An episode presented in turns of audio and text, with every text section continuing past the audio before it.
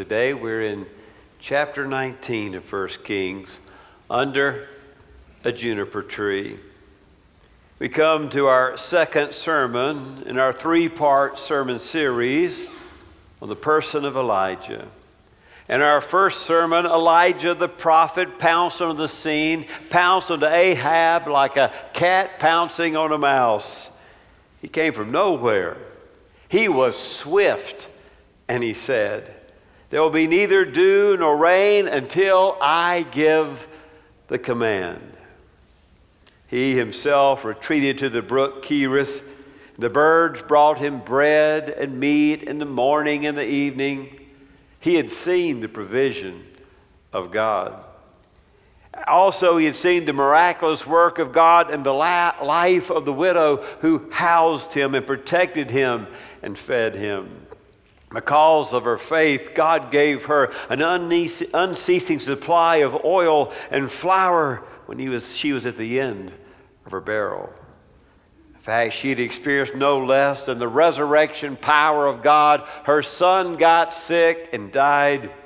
Elijah called out three times, Lord, let life return. Lord, let life return. Lord, let life return.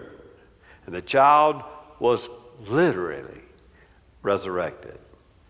He'd also experienced the power of God on Mount Carmel. One of the greatest acts of God in all the Old Testament. More than 450 prophets of Baal against one prophet of God, Elijah. Two altars built, one to Baal and one to Yahweh. The bulls prepared, the wood stacked. 450 prophets of Baal, hour after hour, they called upon their God, even torturing themselves to get his attention, trying to light the fire by the power of Baal, the God of fertility. But there was no fire. They danced and they pranced, and there was absolute full motion, but there is no motion of fire. Elijah adds water to his stack of wood to make sure that everybody understands that the power of God is unstoppable. He prays, and fire falls from heaven and burns the bull, the wood, it burns even the water and the stones. The people shout in unison, Yahweh, He is God. Yahweh, He is the God remembering the commandment of Moses that prophets that are false ought to perish. Well, Elijah shouts to the people to gather the prophets of Baal, and they seize them and kill them 450.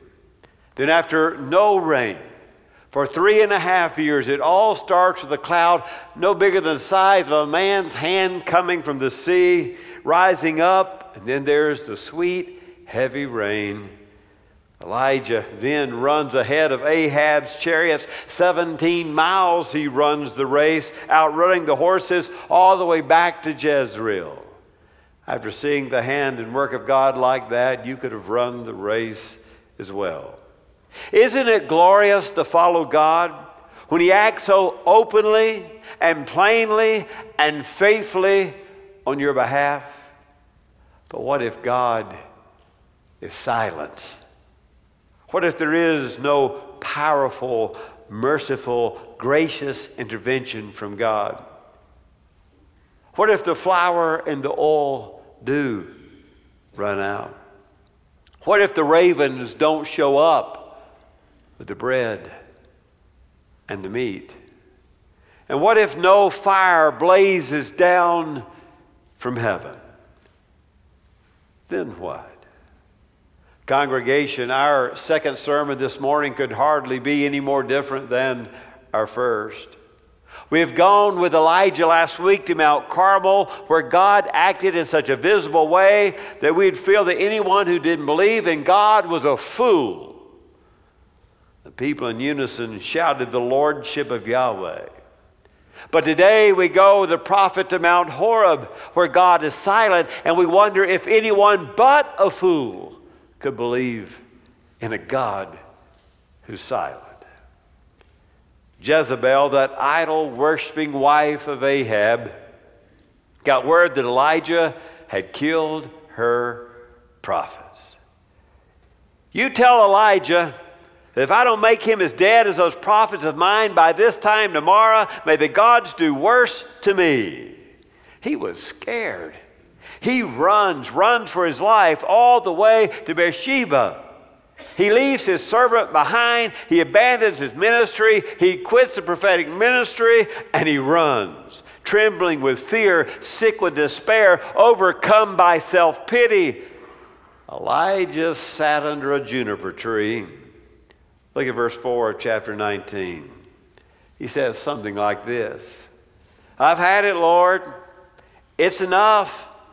Go ahead and take my life. Just let it all end right now. I'm the only one who's left who serves you.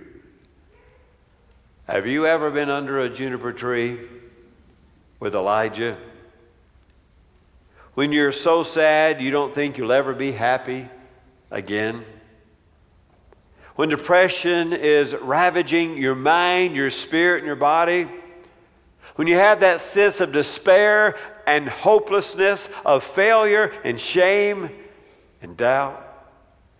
Congregation, sometimes the lowest lows come after the highest highs. Fire from heaven is sometimes followed by fear from hell. Horeb awaits us after Mount Carmel. In the book Reclaiming the Fire, Steven Berglas suggests one of the major causes of emotional collapse among successful workers is encore anxiety. He describes this as a fear that you can't match what you did before, that you won't be able to repeat or sustain earlier achievements. I mean, how many times is God going to raise the dead and send fire from heaven to dry up the water and light the wood? Sometimes, like Elijah, we can have our downest days after our greatest days. It's after our Mount Carmel experience that we find ourselves arriving at Mount Horeb. After the baby is born, after the move to the new town is made, after the dissertation or thesis is written, after the wedding has been celebrated with every wave of success, it seems that literally there is an undertow of depression pulling back. Indeed. There is no higher high than the high of walking on the moon. Can anybody top the high of walking on the moon? In fact, Buzz Aldrin, the astronaut who walked on the moon, discovered there was not much left to life after he walked on the moon. After he'd zoomed to the zenith, it seemed over. In his autobiographies, Return to Earth in Magnificent Desolation, we have accounts of Aldrin's struggle with clinical depression and alcoholism and the years following his NASA career. For Buzz Aldrin, going from the moon down to the mundane was just too much. When depression sits in, we lose our sleep, we have chronic exhaustion, we feel hopeless we have acute anxiety. We feel overwhelmed. We feel washed up, burned out, hopeless, and helpless. We exhibit poor concentration, general irritability, unprovoked anger, resentment toward others, an inability to sleep, an increased or decreased appetite, and our emotional and physical health is a wreck. Psychologist E. Carol Webster, who deals with success stress, says we experience depression from reaching the top and then feeling as if there's nowhere else to go. Well, let's look at the symptoms of our prophet Elijah. First of all, he had an appreciation for his self worth in 1904. He had an appreciation for his self worth in 1904. I'm worthless, he says. I am no better than my ancestors. I'm no better than anybody who came before me. I'm no good, he says in 1904. Once I buried a 31 year old computer genius. He'd been valedictorian of his high school. He had made all A's in college, graduating summa cum laude. When he took calculus, now, when he took calculus, he refused to memorize the formulas because he said, I will forget the formulas. I want to understand, understand calculus at a philosophical level. Now, you try that one. I settle for the formulas. I want to understand calculus at a philosophical form. As a child, he locked himself in the room to memorize the dictionary, yet I buried him at age 31.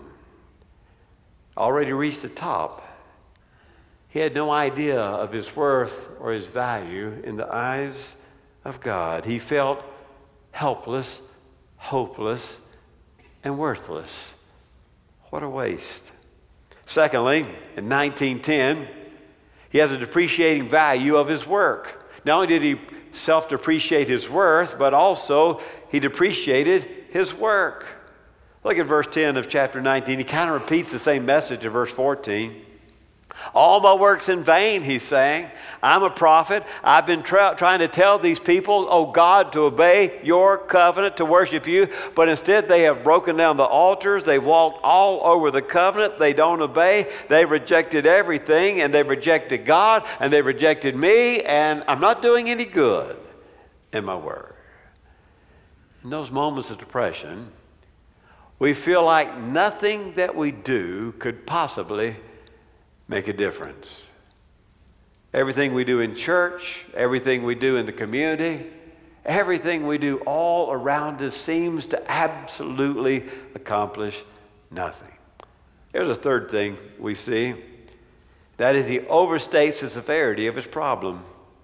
He overstates the severity of his problem. In 1822, he says, I'm the only prophet left. In 1910b, he says, I'm the only prophet left. In 14b, he says again, I'm the only true prophet of God left. Three times he says in this saga, I'm, I'm it, God. I'm the only guy You're God. Now, Elijah does have some problems. When a crazy queen and an evil king are trying to kill you, you have some real problems. But surely he can see that the God who destroyed the 450 prophets of Baal would also be able to handle Jezebel, don't you think? And would you really be afraid of death if you'd just been the instrument for the resurrection of a lad who was dead? He exaggerates his troubles. We learn later in verse 18 that he wasn't the only one left. There were 7,000 prophets of God who had not bowed the knee to Baal. In other words, Elijah, you've got some problems, but you've overstated them. You aren't, the, you aren't the only one left. Sometimes it seems in the quietness of the night that our problems begin to grow larger than life, and we toss and turn on our bed of anxiety and depression and stress, only to awaken and realize in the morning sun our problems are not as bad as we'd imagined. You've been there. A lot of you have, at one time or another, joined Elijah under the juniper tree. Here's a fourth thing he lost his vision. The stress and anxieties of life, he lost his vision for what God had called him to do. 14b, he says, I'm not making any difference. I'm no good. I'm no better than anybody else. He lost his sense of vision, which drove him and compelled him, encouraged to be a prophet of God. Some of you here this morning, you join Elijah right there. You join Elijah in sadness and depression, anxiety, and a sense of futility and what God has called you to do. You have lost your vision for God's touch on your life. What happens next to Elijah as he sits under that tree as an intervention, a quiet intervention of grace. Here's the steps to solve the prophet's problems. Number one, he has some sleep. Verses, verses 5 through 8, he actually sleeps. He is spent emotionally and physically fighting Baal and trying to light the fire there on Mount Carmel. He's drained. Sleep is a remarkable gift from God. The psalmist says that God gives sleep to his beloved. And as he slept, who was it? An angel, the text tells us, woke him up, said, Go and eat. There's a, a cake of bread, there's some water. And he eats and he sleeps some more. And the angel wakes him up and says, Eat some more bread and drink some more water. You've got a long journey. Sometimes it's a quiet intervention of God in our lives, that lowly act of everyday care. Sometimes what turns a tide of sadness for us is the small and the simple. It's a call, a letter, a visit from a friend, a conversation over a cup of coffee, a good night's sleep, a dream of hope. God comes in all of these quiet, small ways. Revived by sleep and food, Elijah travels further south to, to Mount Horeb, which is really Mount Sinai, the holy mountain of God, where in the midst of the wind and the earthquake and the fire that God had given Moses the Ten Commandments and revealed his holy presence. And Elijah travels to this sacred space, hoping that God will act again, and the wind and the earthquake and the fire. And we too travel to sacred spaces, hoping to remember our God of our childhood, the God of our past, and maybe he will help again. Now, there's a second thing Elijah does. He talks out his frustrations with God, verse 13. You know, so God asked him that question in verse 13. He asked him, What are you doing here, Elijah? Look at verse 13. What are you doing here in this cave of depression and sadness? You've lost your self worth. You've lost your vision. You've lost your zeal for me. What are you doing here, Elijah? Have you ever noticed that God often asks questions for which God already has the answer? I mean, did God really not know where Adam was? Had he lost Adam in the garden? Adam, where are you? God knew exactly where Adam was. Or when God asked Cain, Where is your brother Abel? God knew that Abel was dead. Or Moses, as he holds a staff, what's that in your hand? I, am not familiar with that object. What's that in your hand? God knew it was a staff in Moses' hand. Elijah, what are you doing here? I've just sent down fire from heaven. I've resurrected the dead. I've given an unceasing portion to the widow. What are you doing here? God asked Elijah what he's doing here to give Elijah the chance to tell him.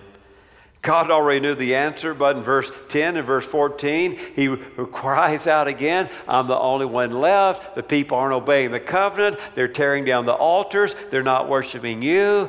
Nothing good's going on, God. God just lets him pour out his heart. Sometimes we're afraid to, to tell God the truth. Now, you think about that. You're afraid to tell God the truth because he might find out what's in your heart.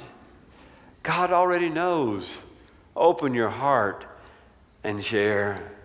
There are health giving emotions like love and faith and hope, but there are destructive emotions like anger and fear and worry and bitterness and hatred and jealousy and self pity, the slow killers of humanity. And Elijah had a lot of those working within him. The dean, once dean of the University of Oregon Medical School, said, More good is done over two friends at 10 o'clock in the morning over a cup of coffee than in a doctor's office all day long. More good is done between two friends at 10 o'clock in the morning over a cup of coffee than is done in the doctor's office all day long. Someone to pour your heart out to, someone you can be honest with, knowing no judgment will come. Here's a third thing Elijah needed to get his life back in perspective. Elijah felt like God has turned his back on him. He reasoned that he had done his best to serve the Lord, but what did it get him? Nothing. It was useless, and now he's afraid of Jezebel. Depression has a way of making us think like that. We feel as if the whole world is revolving around us. When we're depressed, we become the center of our own universe. We are inward turned and we're negative rather than positive. And we look at the immediate those who are suicidal look for a, a permanent solution to a temporary problem. We look at the immediate problem rather than the long term results. Ultimately, depression gave Elijah, and ultimately, it will give you and me a distorted view of life. Elijah needed to hear that God was still on his throne, and there were other prophets who had not bowed the knee to Baal. Elijah climbed that formidable mountain and lodged at the cave. And God came near, and God asked in verse 13, Elijah, what are you doing here? Go stand on the mountain. And he says, I'm going to pass by, verse 11. You go stand, says God, and I'm coming. I'm going to pass by. Maybe God is passing by your heart this morning. Those on television or live stream or those here, sanctuary. Maybe God, through His Word this morning, through the songs, through the sermon, is passing by for you.